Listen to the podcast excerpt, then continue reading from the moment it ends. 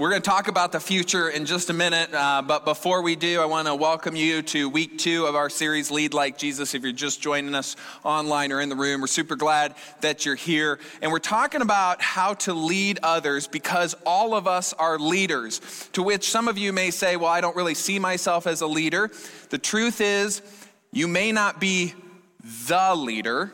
Okay, there's the leader, the CEO, the supervisor, the coach, the team leader, whatever it may be. You may not be the leader, okay, but you are a leader, okay? Everybody is a leader because if you have the power through your words or your actions to influence someone else's decisions or behavior, then you have effectively led them down whatever that path was. It could be super simple or it could be super complicated. It doesn't really matter. But if you're able to influence others and others choose to behave differently because of that, then you are a leader. And so I hope from this point forward in the message, you will acknowledge, whether you like it or not, that you are a leader. You may not be a good one. I don't know. You may be a great one. I don't know. But you are a leader.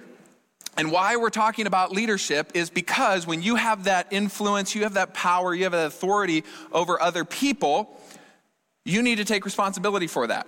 Or in the infamous words in the first Spider movie of Uncle Ben, with great power comes great responsibility. Also, Jesus kind of said something like that too, but it's, Spider-Man, okay? And Jesus together. Okay, great power comes great responsibility. And so I want you all to be wise in how you lead other people because we have all been on the receiving end. It's one thing to kind of consider ourselves a leader or consider whether or not we're a good leader, but we have all certainly been on the receiving end of bad leadership, right? Or when someone abuses their power and in so doing hurts us or harms us or makes it difficult for us to move forward. We've all been in situations like that. And so we recognize when someone doesn't make good decisions, how that can impact other people. The other side is also true, right? We've all experienced at one point or another great leadership. Again, not necessarily from someone that has a title, but from someone that inspired us to strive for greatness or betterness. We're drawn and inspired by someone. Right? It could be a grandparent. It could be an extended family member. It could be a teacher, right? Somebody who has influenced you and inspired you and therefore changed your behavior for the better.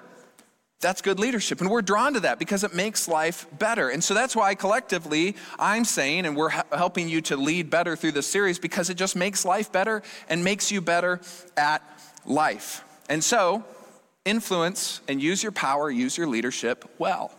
And one of the ways we can do that, and one of the ways we're going to spend the rest of the day talking about, is understanding the relationship between leadership and the future.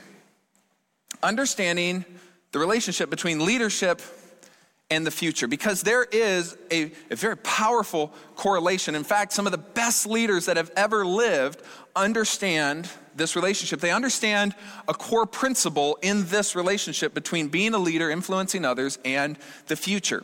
Now, the most common experience we have in our day-to-day lives in relationship to this principle of life, we don't think of it in terms of relation or in terms of leadership. We think of this principle in terms of commercials and marketing. This is where it comes up. It's kind of like the funny video that we just played, right? Wouldn't life be better if you had one device that could take notes for you? You could edit documents. You wouldn't have to print it off and make changes like that. You could just draw right on the document. Wouldn't it be great if you could play games that you wanted to play on a single device? You could read books on the single device. You could listen to music on the single. Wouldn't that be an incredible thing? And of course, we all sit in there like, well, yeah, it's an incredible thing. But back in the day, it was an incredible thing when it first came out. And it's pretty incredible, really, still today. We just don't think about it as incredibly. But that's the power of what that tablet was. And so what did the marketing people hit us with? What did Apple hit us with at the beginning is, we're going to revolutionize your phone. We're going to revolutionize how you interact with paper. Not when you go to the bathroom, but in other ways, we will, revolutionize how you use paper. And it changed the world, didn't it? And they inspire us to buy their product because of what that future us could be. A really famous commercial made popular 8, 10 years ago or something was directed at men. And it was the image of a good-looking, half-dressed man that smelled really good riding a white horse. Does anybody remember what that commercial was for? Yeah, there you go. That could be you, men, on a white horse. And of course, the image in your mind is, you know, your lady friend or friends or whatever are looking at you up there on the white horse like, that's my man. And you're like, that's me, you know? And it makes you feel good. And so they cast that vision of the future of what you could be like if you buy Old Spice. Or, this is a really infamous one as well, if you buy this bed, you can jump on it and not tip over a glass of wine. Because isn't this how we all use our bed? Right? I mean, this is just the kind of the silliest of illustrations. I know I don't wake up when someone else moves. If the bed could solve snoring, then I think there could be some really intrinsic value. But, you know, knocking over a glass of wine or not, I don't know if there's a ton of value in that. But yet a lot of people remember this, and therefore a lot of people bought into this idea because this could be my future. I could be jumping on my bed and not tip over a glass of wine. It's incredible. And so they bought the product. That's how we're used to interacting with this truth. But this truth has also been adopted by some of the greatest leaders, including Jesus, and they use it all the time because they know the power of it. And they know, and they use it not to take your money, but to make your life better. And the principle is this: a possible future inspires present decisions. If you buy this, you could experience life like this if you buy this. If you want to drive in safety, you'll buy this car. If you want to save on gas, you'll get a Tesla or whatever it is. And so they inspire you to make a decision based on a possible future. Some great moments in human history. We're going to go to the moon, not because it's easy, but because it's hard. And what did people do? They're like, yes, we want difficult. And we went to the moon, right? Martin Luther King. There could be legal equality for African Americans peacefully. And what did people do? They followed. And they accomplished that. And what did Jesus do? Jesus came along and said, you could have life to the fullest. You could experience full forgiveness if you follow me. And billions of people have followed him. And so what a wise leader does, if they understand this principle, is they share that future. They share that vision of the future, and they invite people to join in. When I was in high school, I was a swimmer, and that was my sport. A lot of people asked if I did basketball because I was tall, and I did not fit that stereotype, but I could swim. And so I was an okay swimmer. For half my time in high school. And then one day, and I don't know why, I never actually asked, but I was up for kind of an event that I wasn't swimming so much at the time. If you know swimming, it was a 100-yard freestyle. So it was down and back, okay? And I was on my way up, and my coach pulled me aside, and he said, do you want to win? No, I don't want to win. No, I'm just kidding. Like, yeah, I would like to win, yes. And so he said to me, then you need to swim this race like a 50. In other words, you need to swim it like it's half the distance. I'm like, okay, if that'll get me to win, I'll give it a shot. I wanted that future. And so I made a present decision to act on that because of what the future could hold. And I won. And it changed the rest of my time and swimming career to the point at which I could have chose not to, but go on to swim on a collegiate level. And I was like, it's 4 years is long enough to be staring at the bottom of a pool for hours on end. I don't want to do it in college, but it was a game-changing moment for me. Why? Because that future possibility inspired me to do something different. And if you learn this principle and how to use it, you have the potential to change friendships, to change how your employees look at their work. You can change how you parent because of the power in this principle. If you actually look at how Jesus taught, and you read any of the four accounts of Jesus' life, Matthew, Mark, Luke, and John, we're going to be in Mark today, but Jesus, about half the time he spoke in terms of future. If you want this, then this is what you need to do. This is my promise to you. This is what's coming. This is what's going to happen. And I'm just telling you, you could be a part of that. Did people? Well, some did. Some doubted. And what was really interesting is Jesus knew how this was going to pan out. And so he opened his ministry, according to Mark, with this principle. And he laid it out in what's called a parable. And a parable is a story that oftentimes has many points and many layers to it. And it's a story, and he used stories because it got people emotionally involved in it versus just saying, hey, here's the principles, wise leaders share the future and invite people to join in. And, you know, that's cool, but it's not that inspiring. And so he'd use stories to get you really in your heart involved in that moment. Okay, a good way to think about a parable is it's almost like a symbol for something greater. An example in American culture is the United States national bird, which is an eagle. Yeah, a bald eagle. And you look at a bald eagle, and what do you feel when you look at that? Okay, one person is deathly afraid. Yeah. And guess what? Is that not a quality that sometimes the United States likes to push around? Absolutely. Is it majestic? Yes. Is it free? Oh, it's free. Is it dangerous? Yes. Is it a bit inspiring to watch? In awe of? Absolutely. And so it, as a symbol, embodies emotion and feeling and everything that we want to be associated with as a country. And that was the whole point of a parable, is to elicit that same kind of idea, but in terms of something that Jesus, or a point that Jesus wanted to make. And in this case, it was this idea of what the future could hold, okay? And so, so Jesus, at the very beginning of the ministry, Mark chapter 4 is where we're going to be today, and he's going to tell us what the future could be like, okay? And he said, the future could be like as if I was a farmer, he said. Listen, he said, a farmer, which essentially is him, went out to sow his seeds into the field, okay? And what is a seed? A seed is something that is tiny, but can become something greater. A seed is life in a tiny little package, but it's something that can give life, not only to itself as it grows, but it can give life as it produces fruit, and it'll give life to other people and other plants. I mean, it can do incredible things all packaged in this tiny little seed. And so Jesus says, I'm going to go out. My purpose here on earth is to go out and spread this seed, these little bits of truth, these little bits of grace, these little bits of life, and help transform all of you over the next few years of my ministry. And if you let this seed take root, it will transform your heart.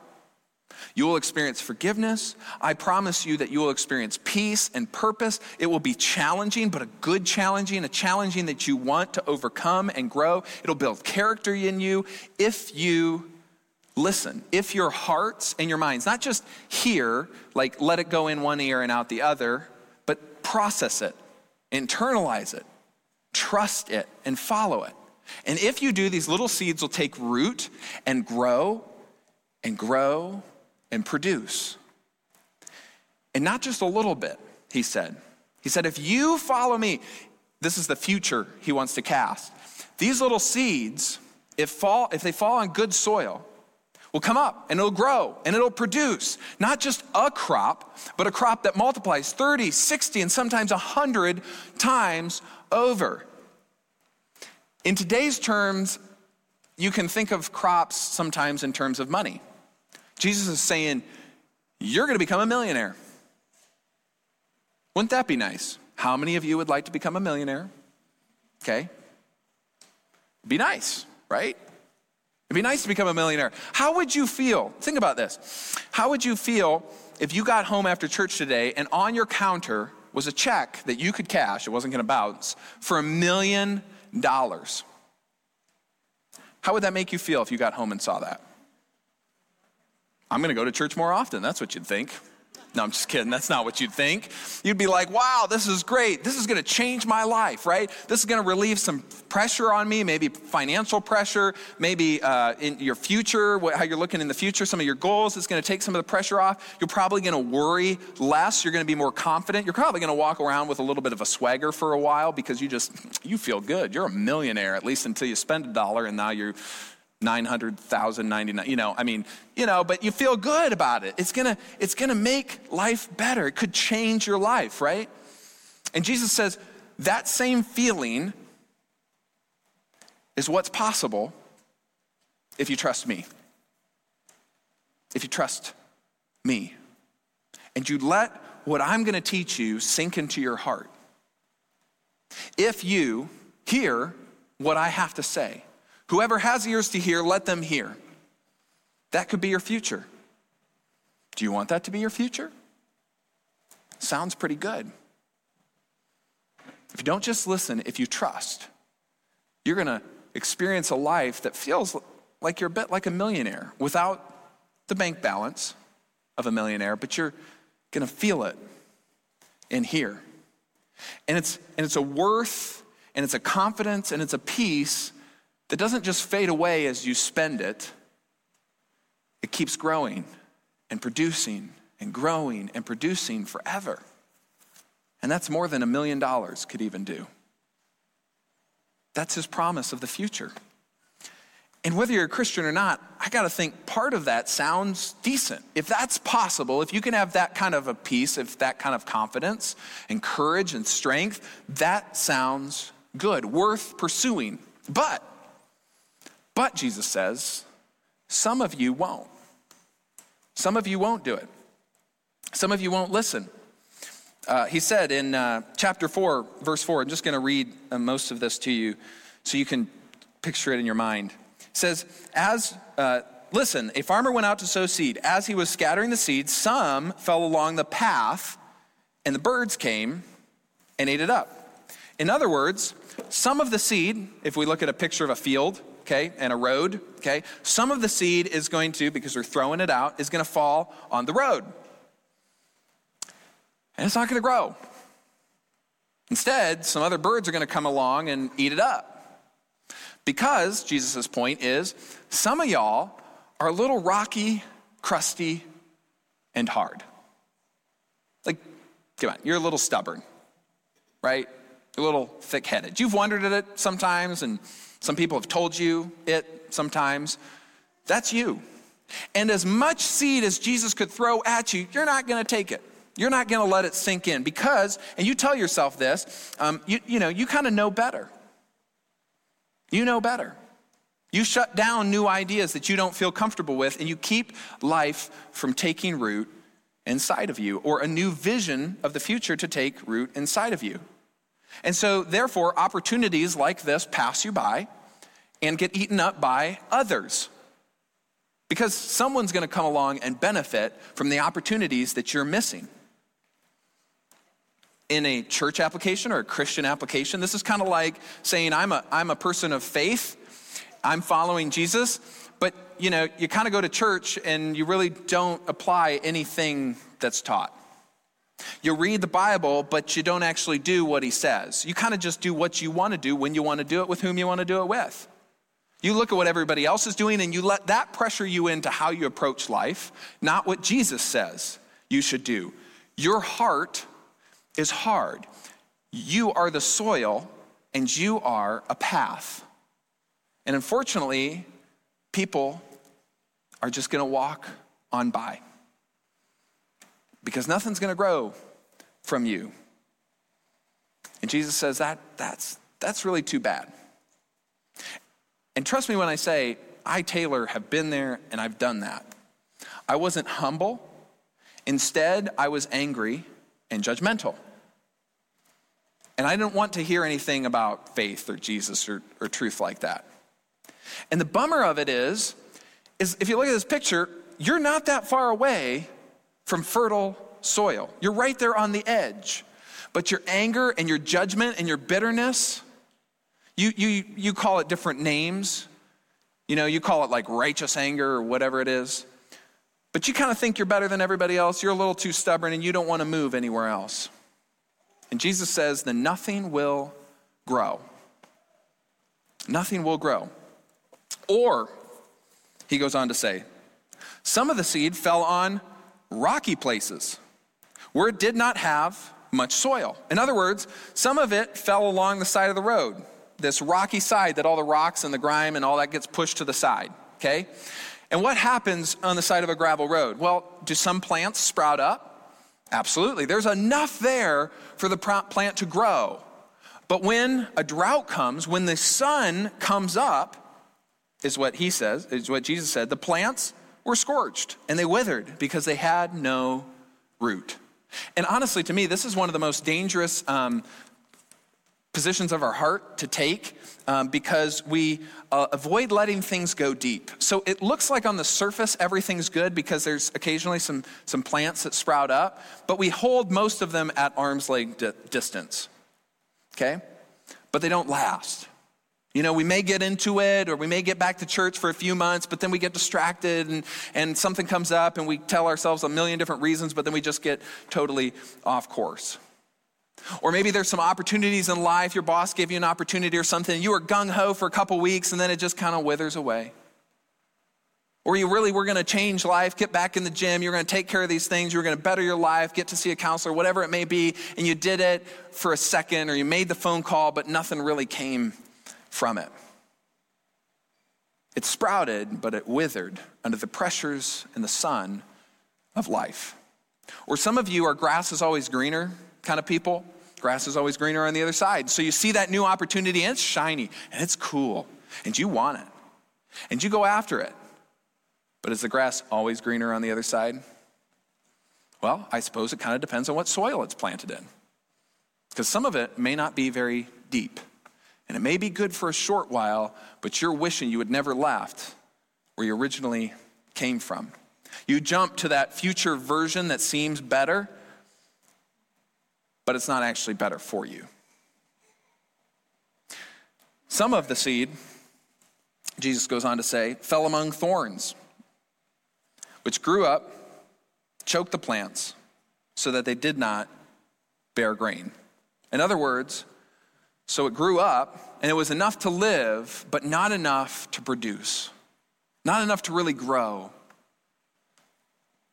Someone like this may be someone who has a lot of commitments going on in life, a lot of priorities, or maybe has their priorities mixed up. And these priorities or these commitments or maybe the work or the relationships that individuals like this have are really the thorns in their lives that keep them from growing beyond where they are. It stifles the growth. It leeches life from people like this. It's not life-giving, it's life-taking. Even if you want to listen to Jesus, you can't because you're too busy.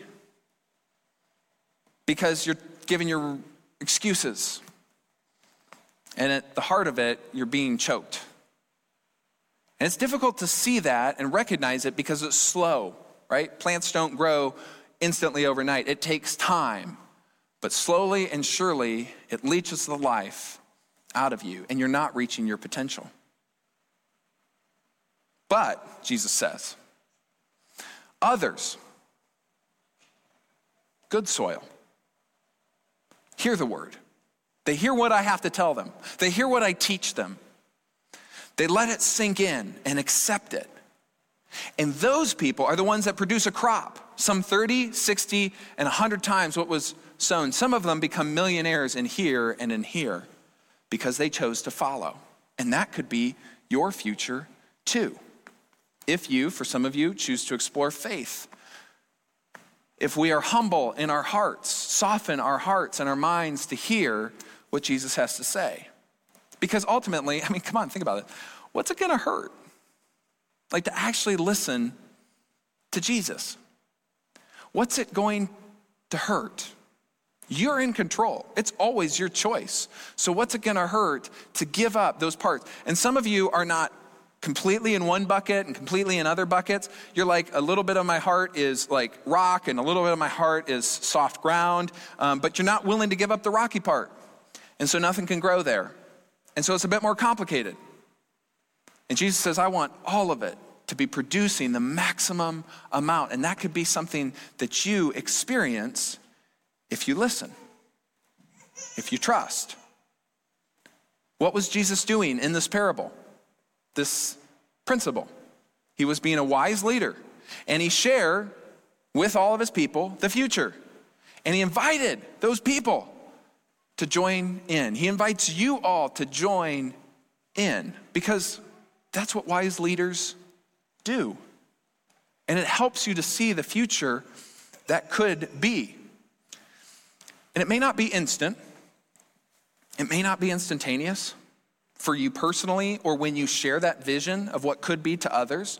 You could share that vision, and some of it could fall on the harder ground. Some of it could fall into the weedier ground. But eventually, Jesus promises that it will fall on open hearts, and transformation will happen. Because think about this. What if you did this with your kids? What if you did this with people that you love? And you shared a vision of what could be for them. You know, what if you could get better grades? What would happen? How would you feel about yourself, son or daughter of mine, if you got all B's? Would you feel better about yourself? Well, of course I'd feel better about myself. But Mom, you know, I got this. Yeah, no, let's just imagine this future for a second. Child whom I love. Imagine for a second, husband or wife that I love. Imagine if you found a new career, or you applied for a new position, or you went back to school. What would that change? Would something new be produced that wasn't being produced before? What if you asked in a kinder way? Do you think you'd get more results consistently better? Like, do you think people would respond kindly back if you started in a kind way?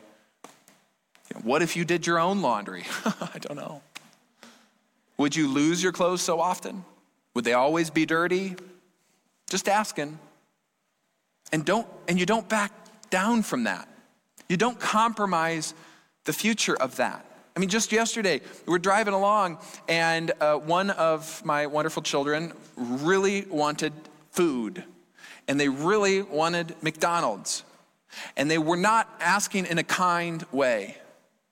And I said, pure and simple, we'll absolutely go to McDonald's. You can have McDonald's. Your future could be full of McDonald's hamburgers and apple slices, because, you know, trying, and a toy. Absolutely be full of that if you asked in a kind way. And was it asked in a kind way? No. I'm not going to back down from the vision of the future that is better for you ultimately. I'm not going to. Did we get McDonald's? No. We didn't get McDonald's, but 20 minutes later, when we asked, could I have a smoothie, please? In a kind way, got a smoothie. Do you think that was a growing moment? Do you think some things changed? Do you think that learning moment is going to produce dividends in the future? 100%. And that's a really simple example. But it is the truth for all of life. If you cast the vision of a future that's best for others, not for you, because this is the key, this is the hard part. A lot of us have a temptation to cast a vision for someone that really serves us more, that really gives us what we want. No. You're casting a vision which is what's best for others. That's what we talked about last week, right? Power is meant to give life to others, not to ourselves. That's the best use of power, of influence, of leadership, is when it goes for others. If you do that, it will work out best for you ultimately too. This is what love requires of us, to help others, to not be selfish, but to be selfless, to give life to others. And we can do that when we share a vision of what is possible for them in their future. And this is why, we talked about it last week, this is why we changed our mission as a church, to create space for you to grow your gifts and become a Christ-like leader, to become a leader like Christ, to become a leader like we're talking about through the series and the remaining 4-ish weeks that we have of this series left. To become a leader who uses their power for others, to become a leader who casts a vision of what could be for the benefit of others, not for themselves. And it inspires people to change, not so that I can make money, but so that you can become rich. You can become rich in here and in here. And this mission of ours, it was really incredible this week. I found out that it's actually working. And you're like, well, Taylor, you kind of came up with it. Shouldn't it be working? Well, I wasn't sure. But it's working. I said somebody in a meeting this week, and they said, you know what, I'm in a new position. It's a position that I'm not used to. It's a supervisory position. And I'm able to navigate this, not because of my education or anything I learned in college that, you know, you paid an arm and a leg for. I'm able to be an effective supervisor. In fact, I'm helping the owner to lead the organization even better because of what I've learned at church. Imagine if the church produced employees who people loved to hire because they lead well. They understand the power of the future. They understand what power really is. Do you think that could change an organization? Do you think that could change where you work? Do you think that could change your family? I bet it could. What if it could change an entire country? What if this principle could raise up a new generation of strong, kind, loving, generous people? Guess what? That's what you're a part of doing in Haiti. When I talked to Ken, and we'll show a video here in next week, I think, of Meech sitting down with Ken, who's in Haiti right now. And he just said, it is so inspiring to the kids when we show up because it gives them a vision of the future that could be, that they otherwise wouldn't have if we weren't a part of their lives, if you weren't a part of your lives. And every day you get to know that your generosity is helping thousands of kids, thousands of miles away, to see a new future. And the cool thing is, they're confident, they're comfortable, and they aspire to a new future because of what you do and because people thousands of miles away care like you care. It's a powerful principle, and yes, it is working and can continue to work. So my hope for you this week and for the weeks to come is that you would share and model a vision of the future that could benefit others and invite them to join. And if that seems intimidating, you're unsure how to start with Jesus, because he did this incredibly well. If you would, bow your heads and let's pray together. Heavenly Father, Lord, help us to, when we are faced with an opportunity to cast vision and to love others, when we have an opportunity to share a version of the future that could benefit others, not ourselves, could change the trajectory of the future for others, could help grow in them something that produces life. Help us to take it. Give us the wisdom and the words that we need to use to make that possible for them. To step in and support them in a way that helps them to get to that new version of themselves. Because that's why your son came. To, in the face of our sins, in the face of when we get it so wrong, you gave hope. You offer forgiveness. You meet some of our worst moments with your love, your grace, and your truth. Help so that is the version and the future that we offer to those people around us. We help them to see that future. Give us the strength to do that. Give us the wisdom to lead like your son did. And in so doing, change the world. In your name I pray. Amen.